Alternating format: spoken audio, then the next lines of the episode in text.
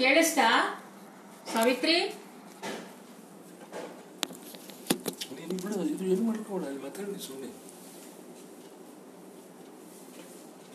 ನಿಮ್ ವಾಯ್ಸ್ ನನಗೆ ಕೇಳಿಸ್ತಾ ಇದೆ. ಹಲೋ ಹಲೋ, ಹಾ ನಮಸ್ಕಾರ ಸಾವಿತ್ರಿ. ಹಾ ಆರಾಮಿದ್ದೇನಮ್ಮ. ಹಾ ನೋಡೋಣ ಹೇಗೆ ಬರ್ತದೆ ಇವಾಗ ಕ್ಲಾಸು. ನೀವು ಇಬ್ಬರು ಬಂದಿದ್ದೀರಿ, ವಿದ್ಯಾಶ್ರೀ ವಿದ್ಯಾಶ್ರೀ ಇದ್ದಾಳೆ ಮತ್ತು ನೀನು ಇಬ್ಬರಿದ್ದೀರಿ. ಸ್ವಲ್ಪ ಇನ್ನೊಂದು ಸ್ವಲ್ಪ ಕಾಯೋಣ, ಮತ್ತೆ ಯಾರ್ಯಾರು ಜಾಯಿನ್ ಆಗ್ತಾರೆ ನೋಡೋಣ. ಇನ್ನೊಂದು 5 ನಿಮಿಷ ವೆಯ್ಟ್ ಮಾಡಿ ಆಮೇಲೆ ನಾನು ಶುರು ಮಾಡ್ತೀನಿ. ಮತ್ತು ಮೊನ್ನೆ ಅನ್ನಪೂರ್ಣ ಮೇಡಮ್ದು ಕ್ಲಾಸ್ ಹೇಗಾಯಿತು? ಟೆಕ್ನಿಕಲಿ ಏನು ಸಮಸ್ಯೆ ಆಗಲಿಲ್ಲ ಅಲ್ಲ? ಹಾಂ ಹಾಂ, ಏನು ಕೇಳಿಸ್ಕೊಳ್ಳಲ್ಲ, ಇದು ವಾಯ್ಸ್ ಸರಿಗೆ ಬರಲಿಲ್ವಾ ಅಥವಾ? ಹಾಂ ಹೌದೇನು? ಹಾಂ ಹಾಂ ಹಾಂ, ಹಂಗೇನಾದ್ರು ಇದ್ದರೆ ತಕ್ಷಣ ಹೇಳಿಬಿಡ್ರಿ. ಓಕೆ. ಹಾಂ ಹಾಂ ಆಯಿತು. ಈಗ ಇದು ನಾನು ಸ್ಟಾರ್ಟ್ ಮಾಡ್ತೇನೆ, ಆಮೇಲೆ ಬಡಿಗೇರ್ ಸರ್ಗೆ ಇದೇ ಲಿಂಕ್ ಕೊಡ್ತೇನೆ, ಅವರಿಗೂ ಹೇಳ್ತೀನಿ, ಅವರು ಸ್ಟಾರ್ಟ್ ಮಾಡ್ತಾರೆ. ಈಗ ನವರಾತ್ರಿ ಹಬ್ಬ ಚಾಲೂ ಆಯಿತು ಅಂತಂದ್ರೂ ಬ್ಯುಸಿ ಆಗ್ತೀರಿ ಇನ್ನು ನೀವೆಲ್ಲ ಅಲ್ಲ? ಹಾಂ ಅಲ್ಲ, ಆ ಟೈಮಲ್ಲಿ ಕ್ಲಾಸ್ ನಡೆಸೋಣ ಬೇಡವೋ ಅಂತ ಕೇಳ್ಕೊಳ್ಳೋ ಸಲುವಾಗಿ ಹೇಳ್ತಾ ಇದ್ದೀನಿ. 17 ನವರಾತ್ರಿ ಶುರು ಆಗ್ತದ, ಹೌದಿಲ್ಲ?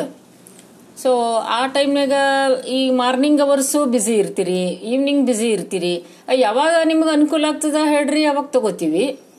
ಇಲ್ಲ ಅಂದರೆ ಒಂದ್ಸಲ ನವರಾತ್ರಿ ಹಬ್ಬ ಮುಗೀಲಿ, ಮುಗ್ಗದ ಮೇಲೆ ತಗೊಳ್ಳೋಣ. ಹಾಂ ಹ್ಞೂ ಹ್ಞೂ, ಮತ್ತೆ ಆರಾಮಿದ್ದೇನಮ್ಮ. ಈಗ ನಾನು ಗ್ರೂಪಲ್ಲೇ ಹಾಕಿದ್ದು ನೋಟ್ಸು ನೋಡ್ಕೊಂಡಿದ್ದೀರಾ, ಓದಿದ್ದೀರಾ?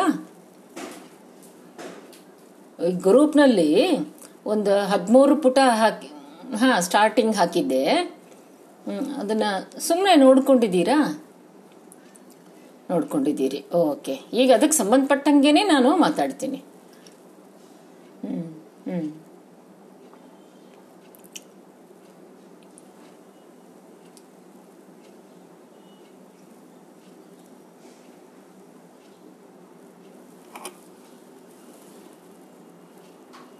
ಹೌದು. ಮೊದಲಿಗೆ ನವೋದಯ ಪೂರ್ವ, ಆಮೇಲೆ ನವೋದಯ. ನವೋದಯ ಪೂರ್ವ ಅಂತಂದರೆ ನವೋದಯ ಸಾಹಿತ್ಯ ಸೃಷ್ಟಿಯಾಗೋದಕ್ಕೂ ಮೊದಲು ಯಾವ ತರಹದ ಒಂದು ಪೂರ್ವ ಸಿದ್ಧತೆ ನಡೀತು ಕನ್ನಡ ಸಾಹಿತ್ಯದಲ್ಲಿ ಅನ್ನೋ ಅಂಶಗಳನ್ನು ಅಲ್ಲಿ ನಾವು ಗಮನಿಸ್ತೀವಿ. ಅಂದರೆ ನವೋದಯ ಪೂರ್ವ, ನವೋದಯ ಎರಡನ್ನೂ ಒಂದಕ್ಕೊಂದು ಮುಂದುವರಿದಂಥ ಘಟ್ಟಗಳು ಅಂತಲೇ ನಾವು ತಗೊಳ್ತೀವಿ. ಈಗ ಹೆಂಗೆ ಹಳಗನ್ನಡ, ಹಳಗನ್ನಡಕ್ಕಿಂತ ಮೊದಲು ಪೂರ್ವದ ಹಳಗನ್ನಡ ಅಂತ ಓದಿದ್ವಲ್ಲ ಪ್ರಾಚೀನ ಸಾಹಿತ್ಯ ಓದುವಾಗ. ಈಗ ಪಂಪ, ರನ್ನ, ಪೊನ್ನ ಇವರ ಸಾಹಿತ್ಯ ಒಂದು ಘಟ್ಟದ್ದು, ಅದನ್ನು ನಾವು ಹಳಗನ್ನಡ ಸಾಹಿತ್ಯ ಘಟ್ಟ ಅಂತ ಕರಿತೀವಿ. ಅದಕ್ಕಿಂತ ಹಿಂದೆ ಈ ಹೌದಾ,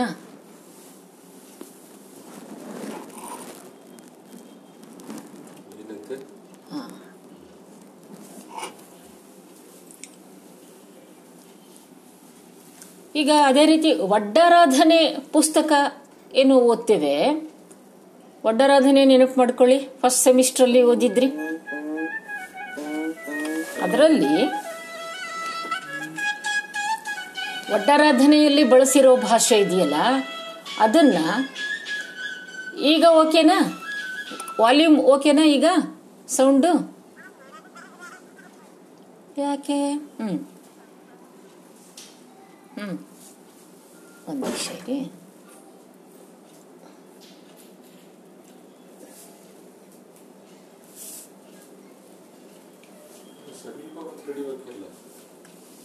ಈಗ ನೋಡಿ, ಹಲೋ, ಈಗ ಓಕೆನಾ? ಹಾಂ ರೈಟ್, ಆಯ್ತು. ನಾವು ನಿಧಾನಕ್ಕೆ ಶುರು ಮಾಡೋಣ, ಉಳಿದವರು ಜಾಯಿನ್ ಆಗ್ತಾರೆ ಹಾಗೆ ಬಂದು. ಓಕೆ. ಹಾಂ, ಈಗ ಮೊದಲನೇದಾಗಿ ನೀವು ಮೂರನೇ ಸೆಮಿಸ್ಟರಿಗೆ ಬರ್ತಾ ಇದ್ದೀರಿ. ಎಲ್ಲರಿಗೂ ಆತ್ಮೀಯವಾದ ಸ್ವಾಗತ. MA ಓದ್ತಾ ಇದ್ದೀರಿ. ಈ MA ಓದುವಾಗ ಇದರಲ್ಲಿ ಕನ್ನಡ ಸಾಹಿತ್ಯ ಚರಿತ್ರೆ ಅಂತ ಏನು ಪೇಪರ್ ಬರ್ತದ, ಇದು ಕಡ್ಡಾಯವಾದದ್ದು. ನಿಮ್ಮ ಮುಂದಿನ ಯಾವುದೇ ಉದ್ಯೋಗದ್ದಿರಲಿ ಅಥವಾ ಇನ್ನೂ ಇದಕ್ಕಿಂತ ಹೆಚ್ಚಿನ ಶಿಕ್ಷಣದ್ದಿರಲಿ, ಎಲ್ಲ ಕಡೆಯೂ ಬಹಳ ಮಹತ್ವದ ಒಂದು ಪತ್ರಿಕೆ ಅಂತಂದ್ರೆ ಸಾಹಿತ್ಯ ಚರಿತ್ರೆ. ಪೂರ್ತಿಯಾಗಿ ಗೊತ್ತಿರಬೇಕು. ಎಲ್ಲಿಂದ ನಮ್ಮ ಹಲ್ಮಿಡಿ ಶಾಸನದಿಂದ ಹಿಡಿದು ಇವತ್ತಿನವರೆಗೂ ಏನು ಸಾಹಿತ್ಯ ಕೃತಿಗಳು ರಚನೆ ಆಗ್ತಾ ಇವೆ ಅದೆಲ್ಲ ನಮಗೆ ಗೊತ್ತಿರಬೇಕು. ಅದೆಲ್ಲವನ್ನು ಇದನ್ನ ನಾವು ಸುಮಾರು 1.5 ಶತಮಾನಗಳಷ್ಟು ದೀರ್ಘವಾದಂತಹ ಒಂದು ಚರಿತ್ರೆ ಇದು ಕನ್ನಡ ಸಾಹಿತ್ಯ ಚರಿತ್ರೆ. ಇದನ್ನೇನು ಮಾಡ್ಕೊಂಡಿದ್ದೇವೆ ನಾವು ಅಧ್ಯಯನದ ಅನುಕೂಲಕ್ಕೋಸ್ಕರ ಬೇರೆ ಬೇರೆ ಹೆಸರುಗಳಲ್ಲಿ ಇದನ್ನ ವಿಂಗಡಿಸ್ಕೊಂಡಿದ್ದೀವಿ, ವಿಭಾಗಗಳನ್ನಾಗಿ ಮಾಡ್ಕೊಂಡಿದ್ದೀವಿ. ಹೌದಾ? ಈಗ ಉದಾಹರಣೆಗೆ ಹಳಗನ್ನಡ, ಹಳಗನ್ನಡಕ್ಕಿಂತ ಮುಂಚಿನದು, ಪೂರ್ವದ, ಓಕೆನಾ? ಹಲೋ, ಹಾಂ, ಹಲೋ, ಹಾಂ,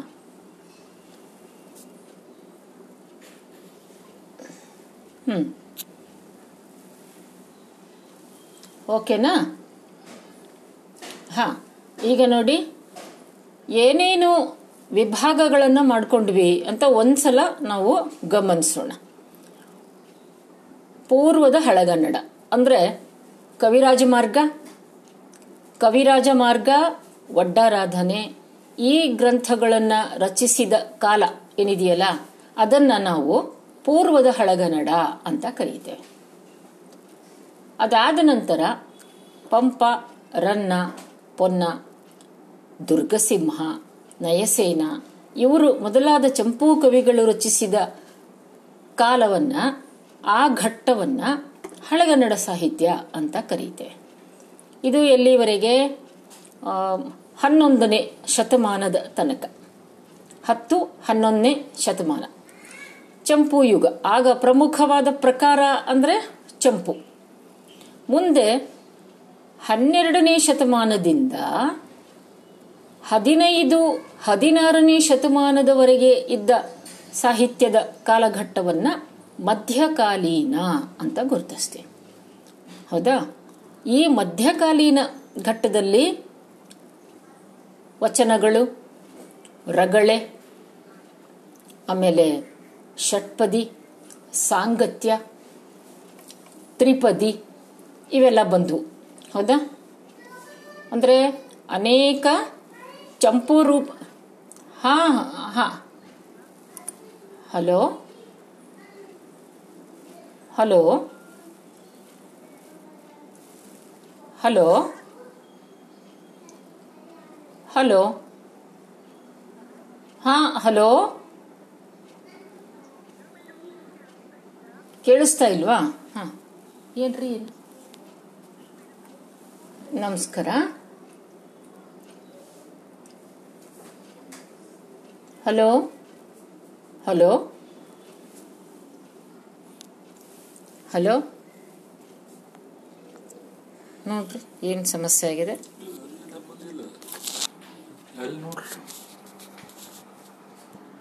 ಶತಮಾನ ಚಂಪು ಯುಗ. ಹಲೋ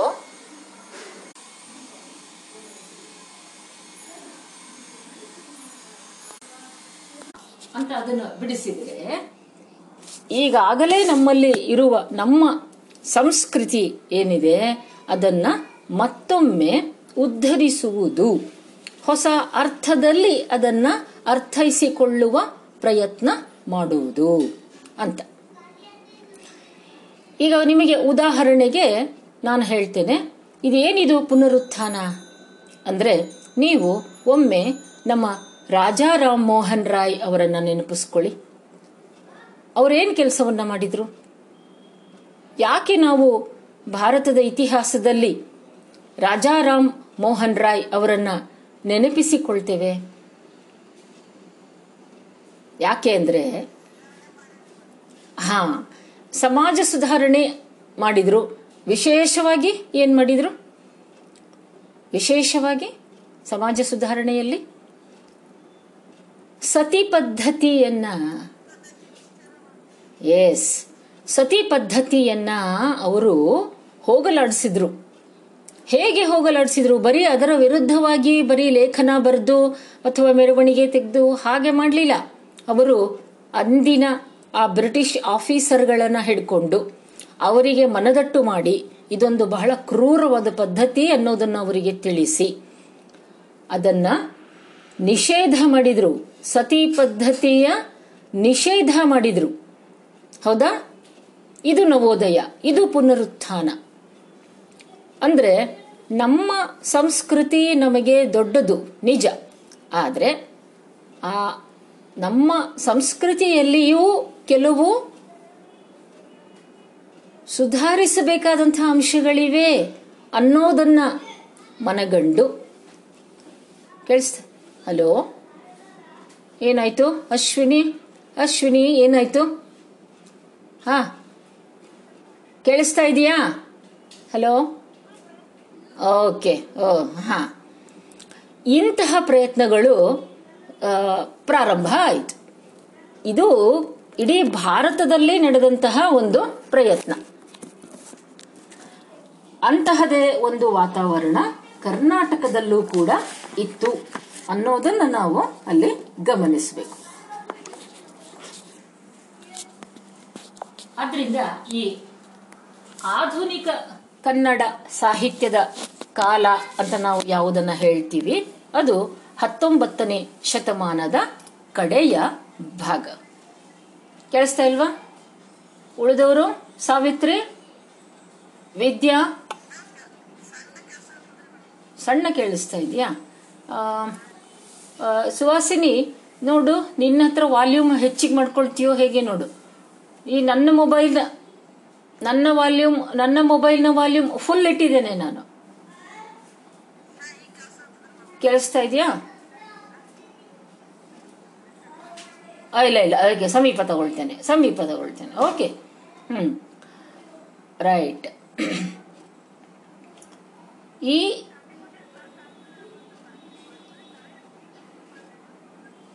ಇಲ್ಲ ಇಲ್ಲ, ಅದಕ್ಕೆ ಇದನ್ನ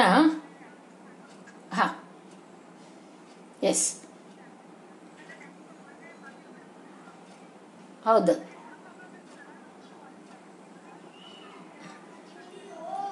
ಈಗ ಅದಕ್ಕೋಸ್ಕರ ನಾನೇನು ಮಾಡ್ತಾ ಇದ್ದೇನೆ, ಈ ನಾನು ನಿಮಗೇನು ಪಾಠ ಹೇಳ್ತಾ ಇದ್ದೀನೋ ಇದನ್ನ ರೆಕಾರ್ಡ್ ಮಾಡ್ತಾ ಇದ್ದೀನಿ. ಓಕೆ, ರೆಕಾರ್ಡ್ ಮಾಡಿ ಈಗ ಅದನ್ನು ನಿಮ್ಗೆ ಗ್ರೂಪಲ್ಲಿ ಹಾಕ್ಬಿಡ್ತೇನೆ. ಸೊ ಈಗ ನಿಮಗೆ ಅದರಲ್ಲಿ ಏನೇ ಕೇಳಿಸ್ಲಾರದ್ದು ಇದ್ರೂ ಅದನ್ನು ನೀವು ಅಲ್ಲಿ ನಿಮ್ಮ ಗ್ರೂಪಲ್ಲಿ ಹಾಕ್ಕೊಂಡು ನೋಡಿದಾಗ ಮತ್ತದೆಲ್ಲ ನಿಮಗೆ ಕ್ಲಿಯರ್ ಆಗಿ ಗೊತ್ತಾಗತ್ತೆ. ಓಕೆನಾ? ಒಂದಿಷ್ಟು ತೊಂದರೆ ಆದ್ರೂ ಅಷ್ಟೊಂದು ಗಾಬರಿ ಆಗಬೇಡಿ. ಓಕೆ?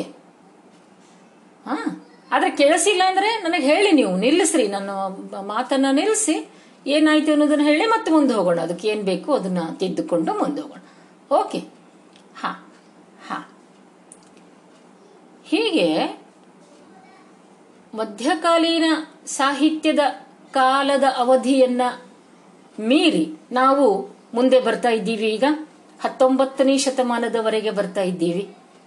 19ನೇ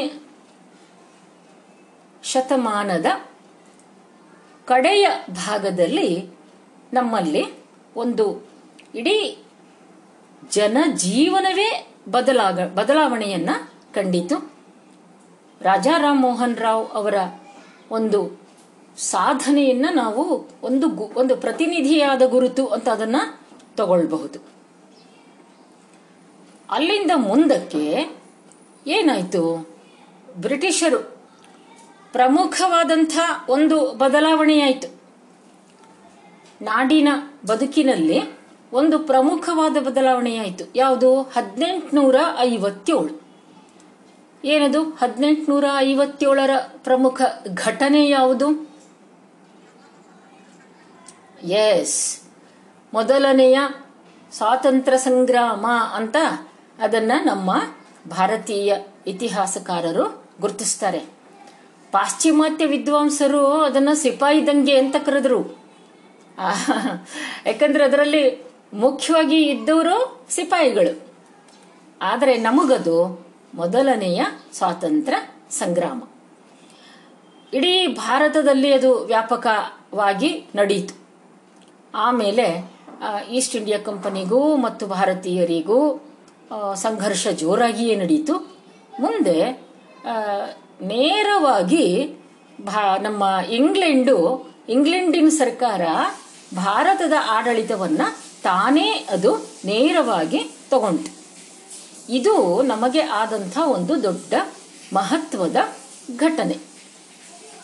ಯಾಕೆ ಅಂದರೆ ಯಾವಾಗ ಇಂಗ್ಲೆಂಡಿನ ಸರ್ಕಾರ ನಮ್ಮ ಭಾರತದ ಆಡಳಿತವನ್ನು ತನ್ನ ಕೈಗೆ ತಗೊಂಡು, ಆಗ ಅದು ಇಲ್ಲಿಯ ಆಡಳಿತವನ್ನು, ಜನಜೀವನವನ್ನು ಸುಧಾರಿಸುವ ಹೊಸ ಹೊಸ ಯೋಜನೆಗಳನ್ನು ಜಾರಿಗೆ ತಂತು.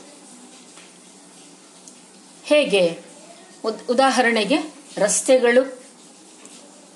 ರಸ್ತೆಗಳೇ ಇಲ್ಲದಿದ್ದ ಒಂದು ಜನಜೀವನ ಆಗಿತ್ತು ನಮ್ಮದು, ಹೌದಾ? ಎತ್ತಿನ ಬಂಡಿ ಓಡಿದ್ದೇ ರಸ್ತೆ, ಹೌದಾ? ಹಾಗೆ ಓಡಿ ಓಡಿ ಎಷ್ಟೋ ಸಲ ದಾರಿಗಳು ಕೊರಕಲು ಬಿದ್ದಿರ್ತಿದ್ವು. ಹೀಗಾಗಿ ರಸ್ತೆಗಳು ಸರಿಯಾಗಿ ಇಲ್ಲದಿದ್ದರೆ ಏನಾಗುತ್ತೆ? ಪರಸ್ಪರ ಸಂಪರ್ಕ ಇರೋದಿಲ್ಲ, ಹೌದಾ? ಪರಸ್ಪರ ಸಂಪರ್ಕ ಇಲ್ಲದೆ ಇದ್ದಾಗ ಪರಸ್ಪರರ ವಿಚಾರಗಳು ಒಬ್ಬರಿಗೊಬ್ಬರಿಗೆ ಅದನ್ನು ನಮಗೆ ಹಂಚಿಕೊಳ್ಳೋದಕ್ಕಾಗೋದಿಲ್ಲ. ಹಾಗಾಗಿ ನಾವು ಒಂದೊಂದು ದ್ವೀಪಗಳ ಹಾಗೆ ಬದುಕ್ತಾ ಇದ್ವಿ. ಬ್ರಿಟಿಷರು ಯಾವಾಗ ನೇರವಾಗಿ ನಮ್ಮ ಆಡಳಿತವನ್ನು ತಮ್ಮ ಕೈಗೆ ಎತ್ತಿಕೊಂಡ್ರೋ ಆಗ ಅವರು ರಸ್ತೆಗಳನ್ನು ನಿರ್ಮಾಣ ಮಾಡಿದರು. ಆಮೇಲೆ ಅಂಚೆಯ ವ್ಯವಸ್ಥೆಯನ್ನು ಅವರು ಪ್ರಾರಂಭ ಮಾಡಿದರು, ಹೌದಾ? ಇವತ್ತು ನಾವು ಆಗಸ್ಟ್ 15 ಅಥವಾ ಜನವರಿ 26 ಬಂದರೆ ಬ್ರಿಟಿಷರು ನಮ್ಮ ಮೇಲೆ ದಬ್ಬಾಳಿಕೆ ಮಾಡಿದರು ಅಂತ ಬಳಸ್ತೇವೆ. ಆದರೆ ದಬ್ಬಾಳಿಕೆಯನ್ನು ಮಾಡಿದರು, ನಾನು ಅದನ್ನು ಇಲ್ಲ ಅನ್ಲಿಕ್ಕಾಗೋದಿಲ್ಲ. ಆದರೆ ಅಷ್ಟೇ ದೊಡ್ಡದಾದ ಇನ್ನೊಂದು ಸತ್ಯ ಏನು ಅಂದರೆ ಬ್ರಿಟಿಷರು ನಮ್ಮ ಮೇಲೆ, ನಮ್ಮ ಸಂಪರ್ಕಕ್ಕೆ ಬಂದು ನಮ್ಮ ಆಡಳಿತವನ್ನು ತಮ್ಮ ಅಧೀನಕ್ಕೆ ತಗೊಂಡು ಇಷ್ಟೆಲ್ಲ ಆಧುನಿಕ ಜ್ಞಾನ ವಿಜ್ಞಾನಗಳನ್ನು, ತಾಂತ್ರಿಕ ಸೌಲಭ್ಯಗಳನ್ನು ಕೊಡದೆ ಹೋಗಿದ್ದಿದ್ರೆ ನಾವು ಇನ್ನೂ ಎಷ್ಟು ಶತಮಾನ ಹಿಂದೆ ಉಳಿದಿರ್ತಿದ್ದೇವೋ ಗೊತ್ತಿಲ್ಲ. ಇವತ್ತಿನ ನಮ್ಮ ಅಭಿವೃದ್ಧಿಗೆ ಬ್ರಿಟಿಷರು ಮೂಲ ಕಾರಣ ಅನ್ನೋದನ್ನು ನಾವು ಮರೆಯುವ ಹಾಗಿಲ್ಲ. ನಮ್ಮ ಸಾಹಿತ್ಯದಲ್ಲಿ ಕಂಡು ಬಂದಂಥ ಆಧುನಿಕತೆಗೂ ಕೂಡ ಬ್ರಿಟಿಷರು ಕಾರಣ. ರಸ್ತೆ, ಅಂಚೆ, ಸಾಗಾಣಿಕೆ ಮೊದಲಾದವುಗಳನ್ನು ಅವರು ಆ ಯೋಜನೆಗಳನ್ನು ತಂದರು. ಒಂದೆರಡು ಉದಾಹರಣೆಗಳನ್ನು ನೋಡೋಣ. 1853 ಮೊಟ್ಟ ಮೊದಲನೇದಾಗಿ ಭಾರತದಲ್ಲಿ ರೈಲು ಗಾಡಿ ಓಡಿತು. ಯಾವುದದು? ಮುಂಬಯಿಯಿಂದ ಥಾಣೆಯವರೆಗೆ 21 ಕಿಲೋಮೀಟರ್ಗಳ ತನಕ ಮೊಟ್ಟ ಮೊದಲನೇದಾಗಿ ರೈಲು ಗಾಡಿ ಓಡಿತು.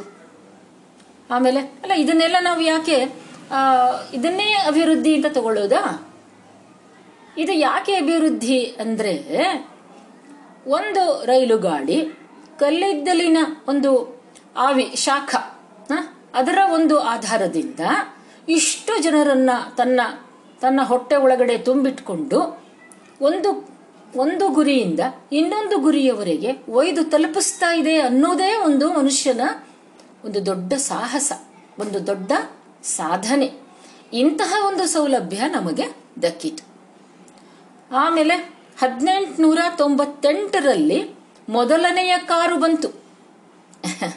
ಇವತ್ತು ಕಾರು ಏನಾಗಿದೆ, ಸ್ವಲ್ಪ ಒಳ್ಳೆಯ ಲಿವಿಂಗ್ ಸ್ಟ್ಯಾಂಡರ್ಡ್ ಇದ್ದವರಿಗೆ ಕಾರನ್ನು ಕೊಂಡುಕೊಳ್ಳೋದು ಏನೂ ದೊಡ್ಡ ವಿಷಯ ಅಲ್ಲ.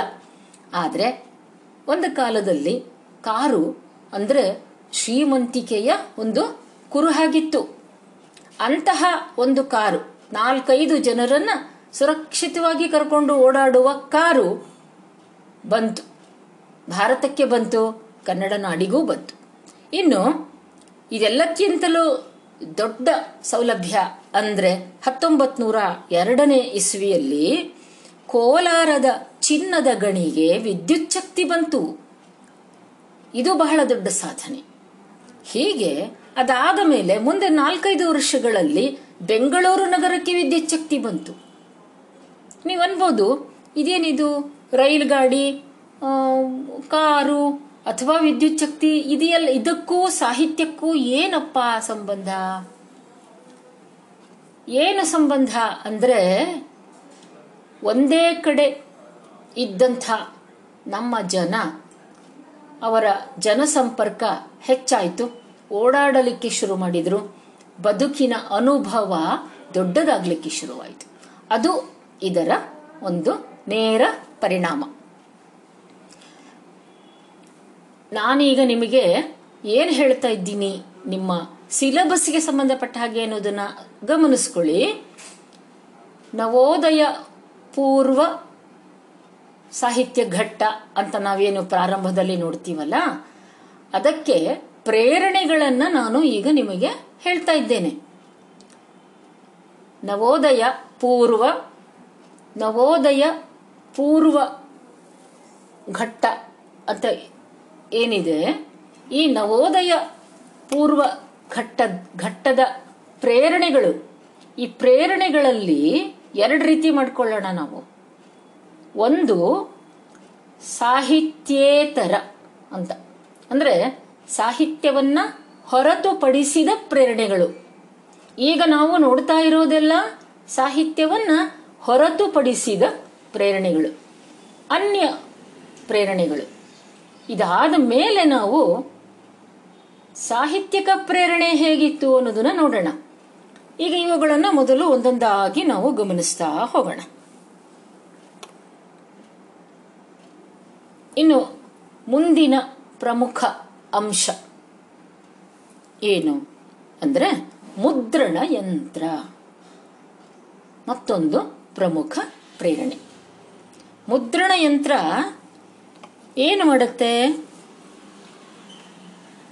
ನೀವು ಛಂದಸ್ಸು ಮತ್ತು ಗ್ರಂಥ ಸಂಪಾದನೆ ಅಂತ 4ನೇ ಸೆಮಿಸ್ಟರ್ನಲ್ಲಿ ಒಂದು ಪತ್ರಿಕೆ ಇದೆ, ಅಲ್ಲಿ ಓದ್ತೀರಿ. ನಮ್ಮ ಈ ಪ್ರಾಚೀನ ಮತ್ತು ಮಧ್ಯಕಾಲೀನ ಸಾಹಿತ್ಯ ರಚನೆ ಏನಾಯಿತು, ಆಗಿನ ಕಾಲದಲ್ಲಿ ಕವಿಗಳು ಹೇಗೆ ಬರೀತಿದ್ರು ಕಾವ್ಯಗಳನ್ನು? ತಾಳೆಗರಿಗಳ ಮೇಲೆ ಬರೀತಿದ್ರು, ಹೌದಾ? ತಾಳೆಗರಿಗಳ ಮೇಲೆ ಚೂಪಾದಂತಹ ಒಂದು ಲೇಖನಿಯನ್ನು ಇಟ್ಟುಕೊಂಡು ಅಕ್ಷರಗಳನ್ನು ಕೊರೆದು ಆಮೇಲೆ ಅದಕ್ಕೆ ನೈಸರ್ಗಿಕವಾದ ಬಣ್ಣವನ್ನು ತುಂಬುತ್ತಾ ಇದ್ರು. ಹೀಗೆ ಸಿದ್ಧಗೊಂಡಂತಹ ತಾಳೆಗರಿಗಳನ್ನು ಅಚ್ಚುಕಟ್ಟಾಗಿ ಜೋಡಿಸ್ತಿದ್ರು. ಅದನ್ನು ನಾವು ಹಸ್ತಪ್ರತಿ ಅಂತ ಕರಿತೇವೆ.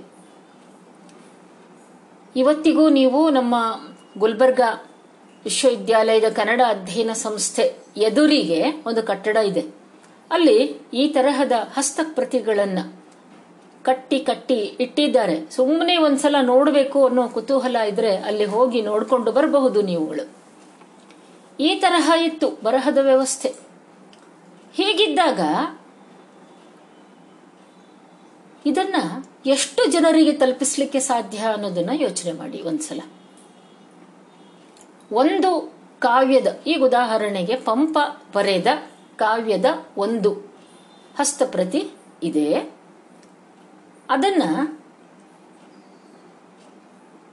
ಒಬ್ಬರು, ಆಗಿನ ಪದ್ಧತಿ ಹೇಗಿತ್ತು ಅಂತಂದರೆ ಕಾವ್ಯಗಳನ್ನು ಓದುವ ಅಥವಾ ಹಾಡುವ ಪದ್ಧತಿ ಇತ್ತು. ಅದನ್ನು ಗಮಕ ಅಂತ ಕೂಡ ಕರಿತೀವಿ. ನಮ್ಮ ನಾಡಿನಲ್ಲಿ ಆ ರೀತಿ ಪ್ರಸಿದ್ಧಿಯನ್ನು ಪಡೆದ 2 ಕಾವ್ಯಗಳು ಅಂದರೆ ಒಂದು ಕುಮಾರವ್ಯಾಸ ಭಾರತ, ಇನ್ನೊಂದು ಲಕ್ಷ್ಮೀ ಶನ ಜೈಮಿನಿ ಭಾರತ. ಒಂದು ಕಾಲದಲ್ಲಿ ಒಬ್ಬ ಹುಡುಗನಿಗೆ ಒಂದು ಹುಡುಗಿಯನ್ನು ಮದುವೆ ಆಗಲಿಕ್ಕೆ ಏನಪ್ಪ ಯೋಗ್ಯತೆ ಅಂದರೆ ಅವನನ್ನು ಆ ಹುಡುಗಿಯ ಮನೆಯವರು ಕೇಳ್ತಿದ್ರಂತೆ, ಏನಪ್ಪ ನಿನಗೆ ಜೈಮಿನಿಯಲ್ಲಿ ಎಷ್ಟು ಗೊತ್ತು ಅಂತ, ಅಥವಾ ಕುಮಾರವ್ಯಾಸನ ಭಾರತದಲ್ಲಿ ನಿನಗೆ ಎಷ್ಟು ಹಾಡ್ಲಿಕ್ಕೆ ಬರ್ತದೆ ಅಂತ ಕೇಳ್ತಿದ್ರಂತೆ. ಅಷ್ಟರ ಮಟ್ಟಿಗೆ ಜಾಣತನ, ವಿದ್ವತ್ತು, ಪ್ರೌಢಿಮೆ ಇವುಗಳಿಗೆ ಹೆಸರಾದಂತಹ ಕಾವ್ಯಗಳವು. ಆಗ ಏನು ಮಾಡ್ತಿದ್ರು, ಎತ್ತರವಾದ ಕಟ್ಟೆ, ದೇವಾಲಯ ಅಥವಾ ಮಠ ಅಥವಾ ಯಾರಾದರೂ ಪ್ರಮುಖ ವ್ಯಕ್ತಿಯ ಮನೆ, ಅಲ್ಲಿ ಎತ್ತರವಾದ ಕಟ್ಟೆ ಮೇಲೆ ಕೂತ್ಕೊಂಡು ಒಬ್ಬರು ಇಂತಹ ಕಾವ್ಯಗಳನ್ನು ಹಾಡುತ್ತಿದ್ದರು, ಇನ್ನೊಬ್ಬರು ಅದಕ್ಕೆ ವಿವರಣೆಯನ್ನು ಹೇಳ್ತಿದ್ರು. ಇದು ಗಮಕ. ಹೇಗೆ ಸುತ್ತ ಜನ ಕೂತ್ಕೊಂಡು ಕೇಳಿಸ್ಕೊಳ್ತಿದ್ರು. ಇದರ ಹೊರತು ಬೇರೆ ದಾರಿ ಇರಲಿಲ್ಲ, ಯಾಕಂದ್ರೆ ಅವಾಗ ಪ್ರಿಂಟಿಂಗ್ ಪ್ರೆಸ್ ಇರಲಿಲ್ಲ. ಹೀಗೆ ಯಾರು ಅಕ್ಷರಸ್ಥರೋ ಯಾರು ಜಾಣರೋ ಅವರು ಓದಿ ಹೇಳಿದಂತಹದ್ದನ್ನ ಉಳಿದ ಜನ ಕೇಳಿಸಿಕೊಂಡು ತಮ್ಮ ಜ್ಞಾನವನ್ನು ಹೆಚ್ಚಿಸಿಕೊಳ್ಬೇಕಾದಂತಹ ಒಂದು ಪರಿಸ್ಥಿತಿ ಇತ್ತು. ಇದು ಕವಿರಾಜ ಮಾರ್ಗ ಕಾಲದಲ್ಲೂ ಇತ್ತು ಮಕ್ಕಳೇ. ಯಾಕಂದರೆ ಅಲ್ಲಿಯೂ ಕೂಡ ನಮ್ಮ ಶ್ರೀ ವಿಜಯ ಹೇಳ್ತಾನೆ, ಕುರಿತೋದದೆಯು ಕಾವ್ಯ ಪ್ರಯೋಗ ಪರಿಣತ ಮತಿಗಳ್ ಅಂತ. ಕಾವ್ಯಗೋಷ್ಠಿಗಳು ಸಾಕಷ್ಟು ನಡೀತಿದ್ವು. ಅದನ್ನ ಕೇಳಿಸ್ಕೊಂಡೇ ನಮ್ಮ ಕನ್ನಡ ನಾಡಿನ ಮಂದಿ ತಾವು ಸ್ವತಃ ಒಂದು ಕಾವ್ಯ ಪ್ರಯೋಗವನ್ನ ಮಾಡುವಷ್ಟು ಪರಿಣತರಾಗಿರ್ತಿದ್ರು ಅಂತ. ಸರಿ, ಈಗ ನಾವು ಮತ್ತೆ ಮುದ್ರಣ ಯಂತ್ರದ ವಿಷಯಕ್ಕೆ ಬರೋಣ. ಇಂತಹ ಒಂದು ಪರಿಸ್ಥಿತಿಯಿಂದ ಒಂದು ಪ್ರಮುಖ ಬದಲಾವಣೆಯನ್ನ ತಂದದ್ದು ಮುದ್ರಣ ಯಂತ್ರ. ಏನಾಯಿತು, ಮುದ್ರಣ ಯಂತ್ರ ಬಂದಾಗ ಏಕಕಾಲಕ್ಕೆ ಒಂದು ಪುಸ್ತಕದ ಅನೇಕ ಪ್ರತಿಗಳು ನಮಗೆ ಸಿಗಲಿಕ್ಕೆ ಹತ್ತಿದವು. ಹೊತ್ತಾನೆ? ಆ ರೀತಿ ಮೊದಲಿಗೆ ಬಂದಂತಹ ಪುಸ್ತಕ ಇವುಗಳನ್ನು ನೀವು ಬೇಕಾದರೆ ಆಮೇಲೆ ನಿಧಾನವಾಗಿ ನೋಡಿಕೊಂಡು ನೋಟ್ ಮಾಡಿ ಇಟ್ಕೊಳ್ಳಿ. ಈಗೇನು ನಾನು ನಿಮಗೆ ಕೆಲವು ಅಂಶಗಳನ್ನು ಹೇಳ್ತಿರ್ತೀನಿ, ಅದರಲ್ಲಿ ಕೆಲವು ಬಹು ಆಯ್ಕೆಯ ಪ್ರಶ್ನೆಗಳು ಇರ್ತವೆ, ಅಂದರೆ ಮಲ್ಟಿಪಲ್ ಚಾಯ್ಸ್ ಕ್ವಶನ್ಸ್. ನಿಮ್ಮ ಸ್ಪರ್ಧಾತ್ಮಕ ಪರೀಕ್ಷೆಗಳಲ್ಲಿ ಇವು ಬಹಳ ಮಹತ್ವದ್ದು. ಅಂದರೆ ಈಗ ಉದಾಹರಣೆಗೆ ಮೊಟ್ಟ ಮೊದಲ ರೈಲು ಗಾಡಿ ಯಾವ ವರ್ಷದಲ್ಲಿ ಓಡಿತು?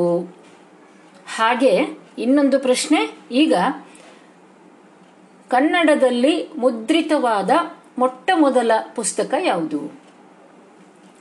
1820 ಒಂದು ಪುಸ್ತಕ ಮುದ್ರಿತ ಆಯಿತು.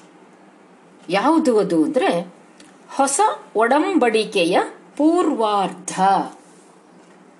ಏನಿದು ಹೊಸ ಒಡಂಬಡಿಕೆ? ಇದು ಸ್ವಲ್ಪ ನಿಮಗೆ ಗೊತ್ತಿರಬೇಕು, ಆ ದೃಷ್ಟಿಯಿಂದ ಇದ್ರ ಬಗ್ಗೆ ಒಂದೆರಡು ಅಂಶಗಳನ್ನು ನಿಮಗೆ ಹೇಳ್ತೇನೆ ನಾನು. ಕ್ರೈಸ್ತ ಧರ್ಮದಲ್ಲಿ ಹಳೆಯ ಒಡಂಬಡಿಕೆ ಮತ್ತು ಹೊಸ ಒಡಂಬಡಿಕೆ ಅಂತ ಎರಡು ಭಾಗಗಳು ಕಂಡುಬರ್ತವೆ. ಈ ಎರಡು ಭಾಗಗಳಲ್ಲಿ ಈ ಎರಡೂ ಕೂಡ ಕ್ರಿಸ್ತನಿಗೆ ಸಂಬಂಧಪಟ್ಟದ್ದೇ. ಇದರಲ್ಲಿ ಹೊಸ ನ್ಯೂ ಟೆಸ್ಟಮೆಂಟ್, ಓಲ್ಡ್ ಟೆಸ್ಟಮೆಂಟ್ ಅಂತ ಇವುಗಳನ್ನು ನಾವು ಕರೀತೇವೆ. ಇದರಲ್ಲಿ ಹೊಸ ಒಡಂಬಡಿಕೆಯನ್ನು ಕುರಿತ ಅದರ ಮೊದಲಿನ ಅರ್ಧ ಭಾಗವನ್ನು ಕನ್ನಡ ಭಾಷೆ ಮತ್ತು ಲಿಪಿಯಲ್ಲಿ ಮೊಟ್ಟ ಮೊದಲ ಬಾರಿಗೆ ಮುದ್ರಣ ಮಾಡಿದರು. ಇಲ್ಲಿ ಇನ್ನೊಂದು ಅಂಶವನ್ನು ಕೂಡ ನೀವು ಗಮನಿಸಬೇಕು. ನಮ್ಮ ದೇಶಕ್ಕೆ ಕ್ರೈಸ್ತ ಮಿಷನರಿಗಳು ಬಂದರು, ಹೌದಾ?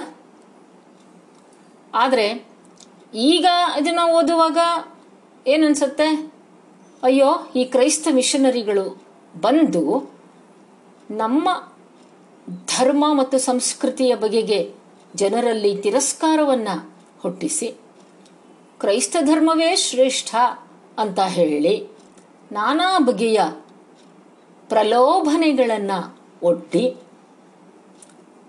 ಜನರನ್ನು ಕ್ರಿಸ್ತ ಧರ್ಮಕ್ಕೆ ಮತಾಂತರ ಮಾಡಿದರು ಅಂತ ನಾವು ಭಾವಿಸ್ತೇವೆ.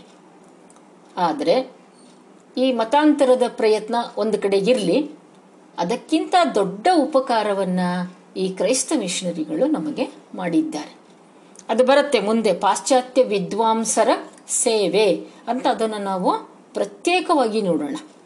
ಈಗ ಇಲ್ಲಿ ಈ ಹೊಸ ಒಡಂಬಡಿಕೆ ಅಂತ ಬಂದದ್ರಿಂದ ನಿಮ್ಮ ಗಮನಕ್ಕೆ ತಂದೆ ಕ್ರೈಸ್ತ ಧರ್ಮಕ್ಕೆ ಸಂಬಂಧಪಟ್ಟಂಥ ಒಂದು ಧಾರ್ಮಿಕ ಗ್ರಂಥ ಅದು.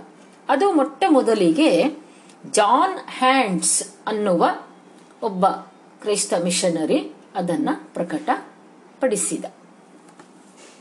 ಅದಾದ ನಂತರ ಮುಂದೆ ನಾನಾ ಬಗೆಯಲ್ಲಿ ನಮ್ಮ ಕನ್ನಡ ಸಾಹಿತ್ಯದ ಪುಸ್ತಕಗಳನ್ನು, ತಾಳೆಗರಿಗಳಲ್ಲಿ, ಹಸ್ತಪ್ರತಿಗಳಲ್ಲಿ ಇದ್ದಂತಹ ಪುಸ್ತಕಗಳನ್ನು ಈ ಪಾಶ್ಚಾತ್ಯ ವಿದ್ವಾಂಸರು ಪ್ರಕಟಗೊಳಿಸೋದಕ್ಕೆ ಶುರು ಮಾಡಿದರು. ಅವು ಮುದ್ರಣಗೊಂಡು, ಹೀಗೆ ಕಾವ್ಯಗಳು ಮುದ್ರಣಗೊಂಡಾಗ ಅವುಗಳನ್ನು ಓದುವ, ಸಾಹಿತ್ಯವನ್ನು ಓದುವ ಒಂದು ಪದ್ಧತಿಯೇ ಬದಲಾಗತ್ತೆ. ಏನಾಗತ್ತೆ ಅದರಿಂದ? ಇದಕ್ಕೆ ಮೊದಲು ನೋಡಿದೆವು, ಒಬ್ಬರು ಓದಿ ಇನ್ನೊಬ್ಬರು ಅದನ್ನು ವಿವರಣೆ ಮಾಡ್ತಿದ್ರು. ಈಗ ಹಾಗಲ್ಲ, ನನ್ನ ಕೈಗೇನೆ ಪಂಪನ ಒಂದು ಕಾವ್ಯ ಸಿಕ್ಕಿದೆ. ಹಾಗಿದ್ದಾಗ ನಾನು ಅದಕ್ಕೆ ಏನೇನು ಬೇಕೋ, ಪದಾರ್ಥವೋ ಮತ್ತೊಂದೋ, ಅದನ್ನೆಲ್ಲ ತಯಾರಿ ಮಾಡಿಕೊಂಡು ನಾನೊಬ್ಬಳೇ ಮನೆಯ ಒಂದು ಮೂಲೆಯಲ್ಲಿ ಕೂತ್ಕೊಂಡು ಸುಮ್ಮನೆ ಅದನ್ನು ಓದ್ಕೊಳ್ತೆ. ಇಂತಹ ಒಂದು ವಾತಾವರಣ ಸೃಷ್ಟಿಯಾಯಿತು. ಹೀಗೆ ಓದ್ಕೊಳ್ಳೋದ್ರಿಂದ ಈಗ ಒಬ್ಬ ವ್ಯಕ್ತಿ ಅದನ್ನು ಓದಿ ಅರ್ಥೈಸಿ ವಿವರಿಸಿದಾಗ ಅವನು ಏನು ಅರ್ಥವನ್ನು ಹೇಳ್ತಾನೋ ಅದೇ ಸತ್ಯ ಅಂತಾಗತ್ತೆ.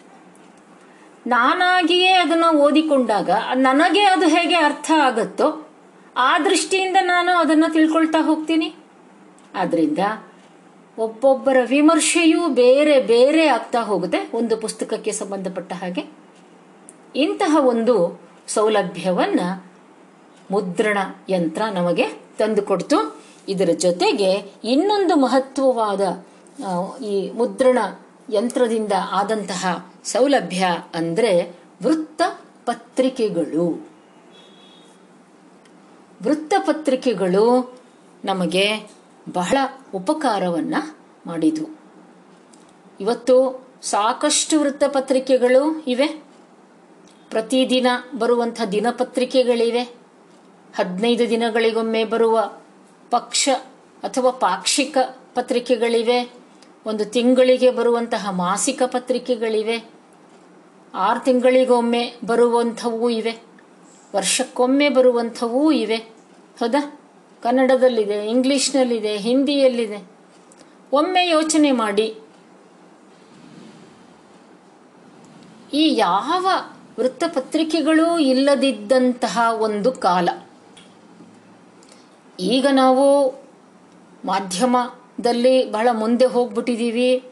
ಹಾಗಾಗಿ ನಾಳೆ ವೃತ್ತಪತ್ರಿಕೆಯಲ್ಲಿ ಬರಬಹುದಾದಂತಹ ಸುದ್ದಿಯನ್ನು ಇವತ್ತೇ ನಾವು ಟಿ ವಿಯಲ್ಲಿ ನೋಡಿಬಿಡ್ತೀವಿ. ಹೌದಾ?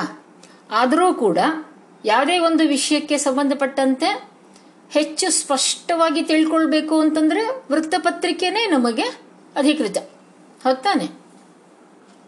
ಇಂತಹ ವೃತ್ತಪತ್ರಿಕೆಗಳು ಇರದೇ ಇದ್ದಂತಹ ಒಂದು ಕಾಲ ಇತ್ತು. ಅಂತಹ ಸಂದರ್ಭದಲ್ಲಿ ಪರಸ್ಪರ ಜನರ ಸಂಪರ್ಕ ಮತ್ತು ಜ್ಞಾನವನ್ನು ಹಂಚುವ ಮಾಧ್ಯಮ ಆಗಿ ವೃತ್ತಪತ್ರಿಕೆಗಳು ಕಾಣಿಸ್ಕೊಂಡ್ವು. 1843ರಲ್ಲಿ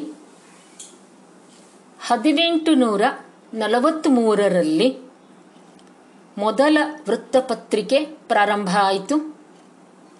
ಮಂಗಳೂರು ಸಮಾಚಾರ. ಇಂಥವನ್ನು ಚೆನ್ನಾಗಿ ನೆನ್ಪಿಟ್ಕೊಳ್ಬೇಕು ಮಕ್ಕಳೇ. ಓಕೆ? ಮಂಗಳೂರು ಸಮಾಚಾರ ಇದನ್ನು ಪ್ರಾರಂಭಿಸಿದವನು ಕ್ರೈಸ್ತ missionary Hermann Mogling. Hermann Mogling ಅನ್ನುವ ಕ್ರೈಸ್ತ ಮಿಷನರಿ ಈ ಒಂದು ವೃತ್ತಪತ್ರಿಕೆಯನ್ನು ಆತ ಪ್ರಾರಂಭಿಸಿದ. ಇದಕ್ಕೆ ಸಂಬಂಧಪಟ್ಟಂತೆ ಒಂದು ಮಾತನ್ನು ನಾವಿಲ್ಲಿ ಗಮನಿಸೋಣ. ಆತ ಒಂದಷ್ಟು ವಿಚಾರಗಳನ್ನು ಹೇಳ್ತಾನೆ, ತುಂಬ ಚೆನ್ನಾಗಿದೆ. ಈ ದೇಶವೆಂಬ ಮನೆಯಲ್ಲಿ ವಾಸಿಸುವ ಜನರು ಇಂದಿನ ಪರ್ಯಂತ ಹೊರಗಿನ ದೇಶಸ್ಥರ ಸಮಾಚಾರ, ಮಾರ್ಗ, ಮರ್ಯಾದೆಗಳನ್ನು ತಿಳಿಯದೆ ಕಿಟಕಿ ಇಲ್ಲದ ಬಿಡಾರದಲ್ಲಿ ಉಳಿದುಕೊಳ್ಳುವವರ ಹಾಗೆ ಇರುತ್ತಾ ಬಂದರು. ಅದು ಕಾರಣ ಹೊರಗಿನ ಕಾರ್ಯಗಳನ್ನು ಕಾಣುವ ಹಾಗೆಯೂ ಒಳಗೆ ಸ್ವಲ್ಪ ಬೆಳಕು ಬೀಳುವ ಹಾಗೆಯೂ ನಾಲ್ಕು ದಿಕ್ಕಿಗೆ ಕಿಟಕಿಗಳನ್ನು ಮಾಡುವ ಈ ಸಮಾಚಾರ ಕಾಗದವನ್ನು ಪಕ್ಷಕ್ಕೆ ಒಂದು ಸಾರಿ ಸಿದ್ಧ ಮಾಡಿ ಅದನ್ನು ಓದಬೇಕೆಂದಿರುವ ಎಲ್ಲರಿಗೆ ಕೊಟ್ಟರೆ ಕಿಟಕಿಗಳನ್ನು ಮಾಡಿದ ಹಾಗಾಗಿರುವುದು.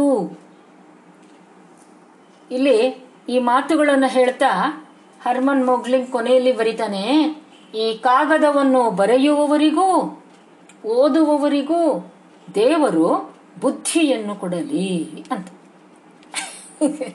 ಅದಕ್ಕೆ ಎಲ್ ಎಸ್ ಶೇಷಗಿರಿ ರಾವ್ ಬಹಳ ಚೆನ್ನಾಗಿ ಬರೀತಾರೆ, ದೇವರು ಬುದ್ಧಿಯನ್ನ ಯಾರಿಗಾದರೂ ಕೊಟ್ಟಿದ್ರೆ ಅದು ನಿಜಕ್ಕೂ ನಮ್ಮ ಕನ್ನಡದವರಿಗೆ ಒಳ್ಳೆಯ ಬುದ್ಧಿಯನ್ನೇ ಕೊಟ್ಟ ಅಂತ.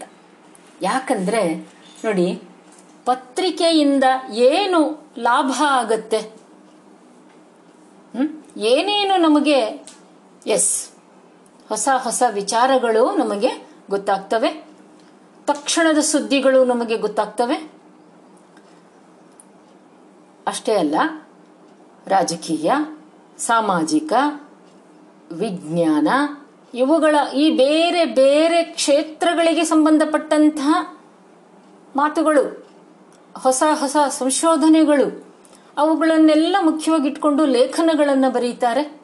ಅವುಗಳನ್ನು ನಾವು ನೋಡ್ತೇವೆ. ಒಟ್ಟಾರೆ ಇಲ್ಲಿ ಒಂದು ಮಾತಿದೆ, ನಿಮ್ಮ ಜೆರಾಕ್ಸ್ ಹಾಕಿರುವ ನೋಟ್ಸ್ ಇದೆಯಲ್ಲ ಅದರಲ್ಲೂ ಇದೆ. ಇಲ್ಲಿ ಒಂದ್ಸಲ ನಿಮ್ಮ ಗಮನಕ್ಕೆ ತರ್ತೇನೆ ನೋಡಿ, ಪತ್ರಿಕೆಯು ಹಲವು 10 ವಿಚಾರಗಳನ್ನು ಗದ್ಯದಲ್ಲಿ ನಿರೂಪಿಸುವ ಅಗತ್ಯವನ್ನು ಸೃಷ್ಟಿಸುತ್ತದೆ. ವರ್ಣನೆ, ವೃತ್ತಾಂತ, ವೈಚಾರಿಕತೆ, ವಾದ, ವಿವರಣೆ ಹೀಗೆ ಹಲವಾರು ಉದ್ದೇಶಗಳಿಗೆ ಗದ್ಯವನ್ನು ಬಳಸುವ ಅಗತ್ಯವನ್ನು ನಿರ್ಮಿಸುತ್ತದೆ. ಶಾಸ್ತ್ರೀಯ ವಿಷಯಗಳನ್ನು ನಿರೂಪಿಸುತ್ತದೆ. ಸುದ್ದಿಯನ್ನು ಕೊಡುವುದಲ್ಲದೆ ರಾಜಕೀಯ, ಆರ್ಥಿಕ, ವಿಜ್ಞಾನ, ತತ್ವಚಿಂತನೆ ಮುಂತಾದ ಹಲವು ಕ್ಷೇತ್ರಗಳನ್ನು ಕುರಿತು ತಿಳಿಸುತ್ತದೆ.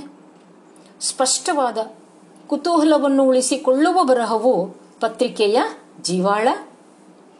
ಆದ್ದರಿಂದ ಭಾಷೆ, ಶೈಲಿ, ನಿರೂಪಣೆ ಇವುಗಳಿಗೆ ಗಮನ ನೀಡಬೇಕಾಗುತ್ತದೆ. ಇಷ್ಟೆಲ್ಲ ಕೆಲಸವನ್ನು ಒಂದು ಪತ್ರಿಕೆ ಮಾಡ್ತಾ ಹೋಗುತ್ತೆ. ಆದ್ದರಿಂದ ಪತ್ರಿಕೆಗಳ ಪ್ರಾರಂಭ ಒಂದು ದೊಡ್ಡ ಮೈಲಿಗಲ್ಲು ನಮ್ಮ ಆಧುನಿಕ ಕನ್ನಡ ಸಾಹಿತ್ಯದಲ್ಲಿ. ಯಾಕೆ ಹೇಳಿ, ಯಾಕೆ ಅಂದರೆ ಅದುವರೆಗೆ ಕೇವಲ ಕಾವ್ಯಗಳ ರಚನೆ ಆಗ್ತಾ ಇತ್ತು. ಗದ್ಯ, ಕೆಲವು ಶಾಸ್ತ್ರ, ಪಾಕಶಾಸ್ತ್ರ, ಅಶ್ವಶಾಸ್ತ್ರ, ಸೂಪಶಾಸ್ತ್ರ ಇಂಥ ಕೆಲವು ಶಾಸ್ತ್ರಗಳಿಗೆ ಮಾತ್ರ ಬಳಸ್ಕೊಳ್ತಾ ಇದ್ರು ಗದ್ಯವನ್ನು. ವ್ಯಾಕರಣದಂತಹ ಶಾಸ್ತ್ರವನ್ನು ಕೂಡ ಪದ್ಯ ಮಾಧ್ಯಮದಲ್ಲಿ, ಕಾವ್ಯದಲ್ಲಿ ಬರೆದ್ರು. ಹೌದಾ? ಯಾವಾಗ ಪತ್ರಿಕೆಗಳು ಶುರುವಾಯಿತೋ ಆಗ ಜನರಿಗೆ ಸುಲಭವಾಗಿ ತಿಳಿಯುವ ರೀತಿಯಲ್ಲಿ ಗದ್ಯದಲ್ಲಿ ಬರವಣಿಗೆ ಶುರುವಾಯಿತು. ಹಾಗಾಗಿ ಗದ್ಯದ, ಕನ್ನಡದ ಗದ್ಯದ ಬರವಣಿಗೆಯಲ್ಲಿ ಏನಾದರೂ ಬೆಳವಣಿಗೆ ಕಂಡಿದ್ರೆ ಅದಕ್ಕೆ ಮೂಲಭೂತ ಕಾರಣ ವೃತ್ತಪತ್ರಿಕೆಗಳು ಅನ್ನೋದನ್ನು ನಾವು ನೆನಪಲ್ಲಿ ಇಟ್ಕೊಳ್ಬೇಕು. ಇನ್ನು ಮುಂದಿನ ಪ್ರೇರಣೆ ಮುಖ್ಯವಾದದ್ದು ಅಂದರೆ ನಾಡಿನ ಸ್ವಾತಂತ್ರ್ಯ ಹೋರಾಟ. ಒಂದು ಕ್ಷಣ ನಮಗೆ ಯೋಚನೆ ಬರಬಹುದು, ಸ್ವಾತಂತ್ರ್ಯ ಹೋರಾಟಕ್ಕೂ ಸಾಹಿತ್ಯ ಸೃಷ್ಟಿಗೂ ಏನು ಸಂಬಂಧ ಅಂತ ಬರಬಹುದು ಯೋಚನೆ. ಹೌದಾ? ಏನು ಸಂಬಂಧ ಇರ್ಬೋದು ನೋಡಿ, ಹೊಸಗನ್ನಡ ಸಾಹಿತ್ಯದ ಆರಂಭವನ್ನು ನಾವು 1921ರಲ್ಲಿ ಬಿ ಎಂ ಶ್ರೀಕಂಠಯ್ಯ ಅವರ ಇಂಗ್ಲಿಷ್ ಗೀತಗಳು ಕವನ ಸಂಕಲನದಿಂದ ಅದನ್ನು ಗುರುತಿಸ್ತೀವಿ. ಅಲ್ಲಿಂದ ಶುರುವಾಯಿತು ಅಂತ. ಅದಕ್ಕಿಂತ ಹಿಂದಿನ ಘಟ್ಟ ಯಾರ್ಯಾರು ಏನೇನು ಬರೆದ್ರು ಅನ್ನೋದನ್ನ ಈಗ ನಾವು ನವೋದಯ ಪೂರ್ವದಲ್ಲೇ ಗುರುತಿಸ್ತಾ ಇದ್ದೀವಿ. ಈಗ ಸ್ವಾತಂತ್ರ್ಯ ಹೋರಾಟ ನಮ್ಮ ನವೋದಯ ಪೂರ್ವದ ಸಾಹಿತ್ಯ ಸೃಷ್ಟಿಯನ್ನ ಪ್ರಭಾವಿಸಿತು, ಪ್ರೇರಣೆ ಕೊಟ್ಟಿತು ಅಂತ ನಾನು ಹೇಳ್ತಾ ಇದ್ದೀನಲ್ಲ. ಇದು ಹೇಗೆ ಹೇಗೆ ಅಂದರೆ, ನಮ್ಮ ನಾಡಿನ ಜನರಿಗೆ ನಮ್ಮ ಸ್ವಾತಂತ್ರ್ಯದ ಹೋರಾಟ ಹೇಗೆ ನಡೆದಿದೆ, ಗಾಂಧಿ ತಾತ ಏನು ಮಾಡ್ತಾ ಇದ್ದಾರೆ, ಏನೇನು ಚಳವಳಿ ನಡೆದಿದೆ, ಯಾಕೆ ಇವರನ್ನೆಲ್ಲ ಈ ಆಗ ನಮ್ಮ ಲಾವಣಿಯಲ್ಲಿ ಬ್ರಿಟಿಷರನ್ನು ಕೆಂಪು ಮೋತಿಯ ಸರ್ಕಾರ ಅಂತ ಕರೀತಿದ್ರು ಅವರು. ಮುಂದೆ ಓದ್ತೀರಿ ನೀವು ಅದನ್ನು. ಫೋರ್ತ್ ಸೆಮಿಸ್ಟರ್ನಲ್ಲಿ ಜನಪದ ಸಾಹಿತ್ಯ ಬರುತ್ತೆ ನಿಮಗೆ, ಅಲ್ಲಿ ಲಾವಣಿಗಳನ್ನು ಓದ್ತೀರಿ. ಅದರಲ್ಲಿ ಬ್ರಿಟಿಷ್ ಸರ್ಕಾರವನ್ನು ನಮ್ಮ ಜನಪದರು ಕೆಂಪು ಮೋತಿಯ ಸರ್ಕಾರ ಅಂತ ಕರೀತಾರೆ. ಈ ಈ ಹೋರಾಟ ಹೆಂಗೆ ಸಾಗಿತು, ಏನೇನು ನಡೆಯಿತು, ಇದು ಇಡೀ ನಾಡಿನ ಜನರಿಗೆ ಇದು ಅರಿವಿಗೆ ಬರಬೇಕು. ಇವತ್ತಿನಂತೆ ಇವತ್ತೂ ಇನ್ನೂ ನಮಗೆ 100% ಲಿಟ್ರಸಿಯನ್ನು ಸಾಧಿಸ್ಲಿಕ್ಕಾಗಿಲ್ಲ. ಆದರೂ ತಕ್ಕ ಮಟ್ಟಿಗೆ ನಮ್ಮ ಜನ ಓದಲಿಕ್ಕೆ ಬರೀಲಿಕ್ಕೆ ಬರಿದೇ ಇದ್ರೂ ಹೇಗೋ ತಿಳ್ಕೊಳ್ತಾರೆ, ಹೌದಾ? ಯಾಕಂದರೆ ಮಾಧ್ಯಮಗಳ ಮೂಲಕ ತಿಳ್ಕೊಳ್ಳೋದಕ್ಕೆ ಅವರಿಗೆ ಸಾಧ್ಯ ಆಗುತ್ತೆ. ಆದರೆ ಆಗ ಸಾಕ್ಷರತೆಯ ರೇಟ್ ಬಹಳ ರೇಟೇ ಇರಲಿಲ್ಲ ಅನ್ನೋಣ. ಒಂದು ದೃಷ್ಟಿಯಿಂದ ಹೇಗೆ ಮಾಡಿರಬೇಕು, ನೇತಾರರು ಹಳ್ಳಿಗಳಿಗೆ ಹೋಗಿ ಭಾಷಣಗಳನ್ನು ಕೊಡುವುದರ ಮೂಲಕ, ಲಾವಣಿಗಳನ್ನು ಹಾಡುವುದರ ಮೂಲಕ ಜನರಿಗೆ ಏನು ನಡೆದಿದೆ ದೇಶದಲ್ಲಿ ಅನ್ನುವುದರ ಒಂದು ಪರಿಚಯವನ್ನು ಕೊಟ್ಟರು. ಹೀಗೆ ಭಾಷಣ ಮಾಡುವಾಗ ಅಲ್ಲಿ ಸರಳವಾದ ಮಾತುಗಳನ್ನು ಬಳಸಬೇಕಾಗತ್ತೆ. ಮಹಾತ್ಮ ಗಾಂಧೀಜಿ ಅನ್ನೋದಕ್ಕಿಂತ ಗಾಂಧಿ ತಾತ ಅಂದರೆ ಜನರಿಗೆ ಬಹಳ ಬೇಗ ಆತ್ಮೀಯ ಅನಿಸುತ್ತೆ, ಬಹಳ ಬೇಗ ಅರ್ಥ ಆಗತ್ತೆ. ಹಾಗೆ ನಮ್ಮ ಭಾಷಣಕಾರರು, ನಮ್ಮ ನೇತಾರರು ಹಳ್ಳಿಯ ಜನರಿಗೆ ಸ್ವಾತಂತ್ರ್ಯದ ಅರ್ಥವನ್ನು, ಅನಿವಾರ್ಯತೆಯನ್ನು ಮನದಟ್ಟು ಮಾಡಿಕೊಡೋದಕ್ಕೋಸ್ಕರ ಏನು ಭಾಷಣಗಳನ್ನು ಮಾಡಿದ್ರು, ಆ ಉಪನ್ಯಾಸಗಳ ಮೂಲಕವೂ ಕನ್ನಡ ಸಾಹಿತ್ಯಕ್ಕೆ ಬೇಕಾದಂತಹ ಒಂದು ಗದ್ಯ ಸಿದ್ಧಗೊಂಡಿತು. ಆಮೇಲೆ ಪತ್ರಿಕೆಗಳಲ್ಲಿ ಬರೆಯುವಾಗ ಸ್ಪಷ್ಟವಾದಂತಹ ಸರಳವಾದಂಥ ನಿರೂಪಣೆಯನ್ನು ಮಾಡಬೇಕಾಯಿತು. ವಿಜ್ಞಾನದ ವಿಷಯಗಳನ್ನು ತಿಳಿಸ್ಕೊಳ್ಳೋದಕ್ಕೋಸ್ಕರ 1917 ಕರ್ನಾಟಕ ವಿಜ್ಞಾನ ಪ್ರಸಾರಿಣಿ ಅನ್ನುವ ಪತ್ರಿಕೆಯನ್ನು ಪ್ರಾರಂಭ ಮಾಡಿದರು. ಇನ್ನು ಕಥೆ, ಕವನ ಇವುಗಳ ಮೂಲಕ ಜನರಲ್ಲಿ ದೇಶಾಭಿಮಾನವನ್ನು ಬಡಿದೆಬ್ಬಿಸಬೇಕು, ಅವುಗಳನ್ನು ಪತ್ರಿಕೆಗಳಲ್ಲಿ ಬರೀಬೇಕು. ಹಾಗಾಗಿ ಸಾಹಿತ್ಯ ಸೃಷ್ಟಿಯಾಯಿತು, ಸಾಹಿತ್ಯ ವಿಮರ್ಶೆ ಸೃಷ್ಟಿಯಾಯಿತು. ಇನ್ನು ಎಲ್ಲಕ್ಕಿಂತ ಒಂದು ದೊಡ್ಡ ಮಹತ್ವದ ಕೊಡುಗೆ ಅಂದರೆ, ನಮ್ಮ ಕನ್ನಡ ಭಾಷೆ ಆಯಾ ದೇಶೀಯ ಅಥವಾ ಪ್ರಾಂತೀಯ ಭೇದಗಳಿಂದಾಗಿ ಅದು ಒಬ್ಬರಿಗೊಬ್ಬರು ಅರ್ಥವಾಗದಂತಹ ಒಂದು ವಾತಾವರಣ ಸೃಷ್ಟಿಯಾಗಿತ್ತು, ಹೌದು ತಾನೆ? ಈಗ ಬಿಜಾಪುರದ ಕಡೆ ನೀವು ಯಾವುದಾದ್ರೂ ಒಂದು ಊರಿನ ವಿಳಾಸವನ್ನು ಕೇಳಿದರೆ ಅವನು ಹೀಗೆ ಉತ್ತರ ಕೊಡಬಹುದು ನಿಮಗೆ, ಯಾಂಬಲ್ಲ ಅಂತ. ಏನಿದು ಯಾಂಬಲ್ಲ, ನಾನು ಪ್ರಾರಂಭದಲ್ಲಿ ಏನೋ ಅನ್ನಲ್ಲಪ್ಪ ಇವನು ಅಂತ ಗಾಬರಿಯಾದೆ. ಆಮೇಲೆ ಅದರ ಬಗ್ಗೆ ಯೋಚನೆ ಮಾಡಿದಾಗ ಯಾವನು ಬಲ್ಲ,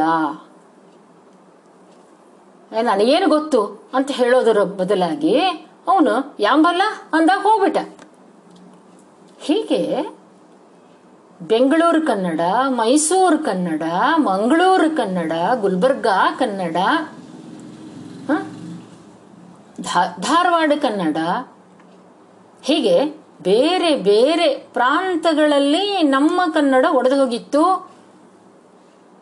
ಅವು ಇರ್ತವೆ, ಅವಕ್ಕೇನು ಮಾಡ್ಲಿಕ್ಕಾಗೋದಿಲ್ಲ. ನೀವು ಈಗ ಭಾಷಾ ವಿಜ್ಞಾನ ತರಗತಿಯಲ್ಲಿ ಅದನ್ನ ಗಮನಿಸ್ತೀರ ನೀವು, ಉಪಭಾಷೆಗಳು ಅಂತ. ಆದರೆ ಅವೆಲ್ಲವನ್ನು ಇಟ್ಟುಕೊಂಡೇನೆ ಒಂದು ಸ್ಟ್ಯಾಂಡರ್ಡ್ ಲ್ಯಾಂಗ್ವೇಜ್ ಅಂತ ನಾವು ಮಾಡ್ಕೋಬೇಕಾಗ್ತದೆ ಕನ್ನಡದಲ್ಲಿ. ಅಂತಹ ಅಂದರೆ ಒಂದು ಏಕರೂಪ ಕನ್ನಡ ಭಾಷೆಯ ನಿರ್ಮಾಣ, ಸ್ಟ್ಯಾಂಡರ್ಡೈಸ್ಡ್ ಭಾಷೆ.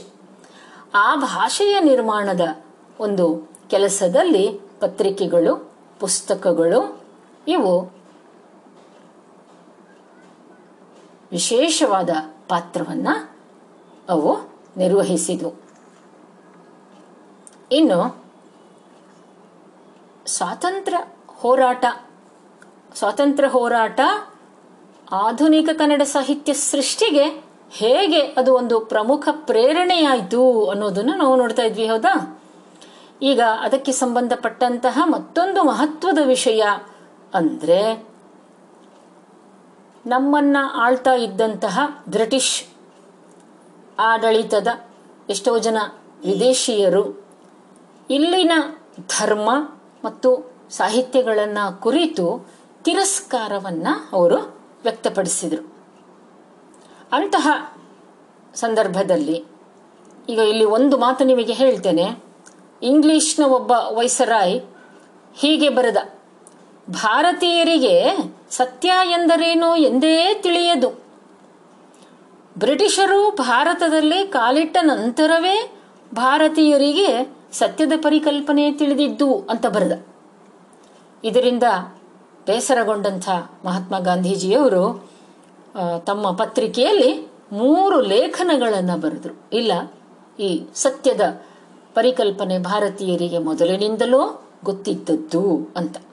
ಅಂದರೆ ಇಂಥ ಸಂದರ್ಭಗಳಲ್ಲಿ ಏನಾಯಿತು, ಯಾವಾಗ ವಿದೇಶಿಯರು ನಮ್ಮ ಸಂಸ್ಕೃತಿಯನ್ನು ತಿರಸ್ಕಾರ ಮಾಡಿ ಅವರು ಬರೆದರೋ ಆಗ ಅದು ಹಾಗಲ್ಲ, ನಮ್ಮ ಸಂಸ್ಕೃತಿಯೂ ಕೂಡ ಶ್ರೇಷ್ಠವಾದದ್ದು ಅನ್ನೋದನ್ನು ತಿಳಿದುಕೊಳ್ಳುವ ಒಂದು ಪ್ರೇರಣೆ ನಮ್ಮ ಭಾರತೀಯರಿಗೆ ಬಂತು, ಕನ್ನಡಿಗರಿಗೂ ಬಂತು. ಸ್ವಾಮಿ ವಿವೇಕಾನಂದರಿರಬಹುದು, ಸ್ವಾಮಿ ದಯಾನಂದ ಸರಸ್ವತಿಯವರಿರಬಹುದು, ಇವರೆಲ್ಲ ನಮ್ಮ ಸಂಸ್ಕೃತಿಯಲ್ಲಿ ಏನಿದೆ ಅನ್ನೋದನ್ನು ಬರೀ ನಮಗಷ್ಟೇ ಅಲ್ಲ, ವಿಶೇಷವಾಗಿ ಸ್ವಾಮಿ ವಿವೇಕಾನಂದರಂತೂ ವಿಶ್ವಧರ್ಮ ಸಮ್ಮೇಳನದಲ್ಲೇನೆ ಇಡೀ ಪ್ರಪಂಚಕ್ಕೆ ನಮ್ಮ ಸಂಸ್ಕೃತಿಯ ಶ್ರೇಷ್ಠತೆಯನ್ನು ಅವರು ಹಬ್ಬಿಸಿ ಅದರ ಮಹತ್ವವನ್ನು ತಿಳಿಸಿ ಬಂದರು. ಹೀಗೆ ಸ್ವಾತಂತ್ರ್ಯ ಹೋರಾಟದ ಒಂದು ಪ್ರೇರಣೆ ಬಹಳ ಆಳವಾದದ್ದು. ಹೊಸಗನ್ನಡ ಸಾಹಿತ್ಯದ ಸೃಷ್ಟಿಯ ಮೇಲೆ ಸ್ವಾತಂತ್ರ್ಯ ಹೋರಾಟ ಉಂಟು ಮಾಡಿದ ಪರಿಣಾಮ. ವಿಶೇಷವಾಗಿ ಇನ್ನೊಂದು ಮಹತ್ವದ ಪರಿಣಾಮ ಏನು ಅಂದರೆ, ಹಳ್ಳಿಗರನ್ನ ಮತ್ತು ನಗರವಾಸಿಗಳನ್ನ ಈ ಸ್ವಾತಂತ್ರ್ಯ ಹೋರಾಟ ಒಂದೇ ಕಡೆಗೆ ತಗೊಂಡು ಬಂತು. ಸ್ವಾತಂತ್ರ್ಯ ಹೋರಾಟದಲ್ಲಿ ಬರೀ ನಗರದವರು ಮಾತ್ರ ಪಾಲ್ಗೊಂಡ್ರು ಅಂತ ಇಲ್ಲ, ಹಳ್ಳಿಗರು ಕೂಡ ಪಾಲ್ಗೊಂಡ್ರು. ಪೊಲೀಸರು ಅಂದರೆ ಹೆದರ್ತಾ ಇದ್ದಂಥ ಹೆಣ್ಣು ಮಕ್ಕಳು ಈ ಹೋರಾಟದಲ್ಲಿ ಪೊಲೀಸರು ಹಾಕುವ ಆ ಬಡಗಿಯ ಏಟಿಗೂ ಹೆದರಲಿಲ್ಲ, ಯಾವುದಕ್ಕೂ ಹೆದರಲಿಲ್ಲ, ಅದರಲ್ಲಿ ಭಾಗವಹಿಸಿದ್ರು. ಹಾಗಾಗಿ ನಗರವಾಸಿ ಅಥವಾ ಹಳ್ಳಿಯಲ್ಲಿ ಇರುವವರು, ಪುರುಷರು ಅಥವಾ ಮಹಿಳೆಯರು, ಈ ಎಲ್ಲ ಭೇದ ಭಾವವನ್ನು ಬಿಟ್ಟು ನಮ್ಮ ಜನ ಒಂದಾಗಿ ಈ ಹೋರಾಟವನ್ನು ನಡೆಸಿದರು. ಹೀಗಾಗಿ ಈ ಸಂದರ್ಭದಲ್ಲಿ ಇದರ ನೇರ ಪರಿಣಾಮ ಏನು ಅಂದರೆ, ಒಬ್ಬ ಮನುಷ್ಯ ಅನ್ನುವ ಕಾರಣಕ್ಕೇನೆ ಘನತೆಯ ವ್ಯಕ್ತಿತ್ವವನ್ನು ಉಳ್ಳವನಾಗ್ತಾನೆ ಅಂತ. ಒಬ್ಬ ಮನುಷ್ಯನಿಗೆ ನಾವು ಗೌರವವನ್ನು ಕೊಡಬೇಕಾದ್ರೆ ಅವನು ಶ್ರೀಮಂತನಾಗಿರಬೇಕಾ, ವಿದ್ವಾಂಸನಾಗಿರಬೇಕಾ, ಗಂಡಸಾಗಿರಬೇಕಾ? ಹಾಗೆಲ್ಲ ಏನೂ ಇಲ್ಲ. ಅವನು ಒಬ್ಬ ಮನುಷ್ಯ ಅನ್ನುವ ಮಾತೇ ಸಾಕು, ಅವನನ್ನು ನಾವು ಪ್ರೀತಿ ಗೌರವಗಳಿಂದ ಕಾಣಬೇಕು ಅನ್ನುವಂಥ ಒಂದು ಸತ್ಯ ಜನರ ಗಮನಕ್ಕೆ ಬಂತು. ಇವತ್ತಿಗೆ ಇಷ್ಟು ಸಾಕು. ಇನ್ನು ನಾವು ಪಾಶ್ಚಾತ್ಯ ವಿದ್ವಾಂಸರು ಹೇಗೆ ಈ ಆಧುನಿಕ ಕನ್ನಡಕ್ಕೆ ಪ್ರೋತ್ಸಾಹದಾಯಕವಾದಂತಹ ಒಂದು ವಾತಾವರಣವನ್ನು ಸೃಷ್ಟಿಸಿದರು, ಅವರು ಕನ್ನಡಕ್ಕೆ ಏನೇನು ಉಪಕಾರ ಮಾಡಿದರು, ಅದನ್ನು ನಾವು ನಾಳೆ ಇದೇ ತರಹ 11 ಗಂಟೆಗೆ ಮತ್ತೆ ಸೇರಿ ಪಾಶ್ಚಾತ್ಯ ವಿದ್ವಾಂಸರ ಕೊಡುಗೆ ಏನು ಆಧುನಿಕ ಕನ್ನಡ ಸಾಹಿತ್ಯಕ್ಕೆ, ಕೊಡುಗೆ ಅಂದರೆ ಪ್ರೇರಣೆ ಅನ್ನುವ ಅರ್ಥದಲ್ಲಿ ಅವರು ಏನೇನು ಕೆಲಸ ಮಾಡಿದರು, ಅದರಿಂದ ಕನ್ನಡದ ಕೆಲಸ ಹೇಗೆ ಶುರುವಾಯಿತು ಅನ್ನೋದನ್ನು ನಾಳೆ ನೋಡೋಣ. ಇವತ್ತಿಗೆ ಇಷ್ಟು ವಿಷಯಗಳನ್ನು ನೀವು ಗಮನಿಸಿದ್ದೀರಿ. ಇನ್ನೊಮ್ಮೆ ಇವನ್ನು ಮೆಲುಕು ಹಾಕ್ರಿ. ಅದರಲ್ಲಿ ನಿಮಗೆ ಏನಾದರೂ ಸಂದೇಹಗಳು ಬಂದರೆ, ಪ್ರಶ್ನೆಗಳು ಬಂದರೆ ಅದನ್ನು ಗ್ರೂಪ್ನಲ್ಲಿ ಹಾಕಿ, ಅಥವಾ ಈಗಲೇ ನೀವು ಕೇಳ್ತಿದ್ರೆ ಕೂಡ ಕೇಳಬಹುದು. ಈಗ ತಕ್ಷಣಕ್ಕೆ ಯಾವುದು ಕೇಳೋಕ್ಕಾಗಲ್ಲ ಅಂದರೆ ಅದನ್ನು ನೋಟ್ ಮಾಡಿಟ್ಕೊಳ್ಳಿ, ನಾಳೆ ಕೇಳಿ, ಹೇಗಂದರೆ ಹಾಗೆ. ಓಕೆನಾ? ಮತ್ತೆ ನಾಳೆ ನಾವು 11 ಸೇರೋಣ.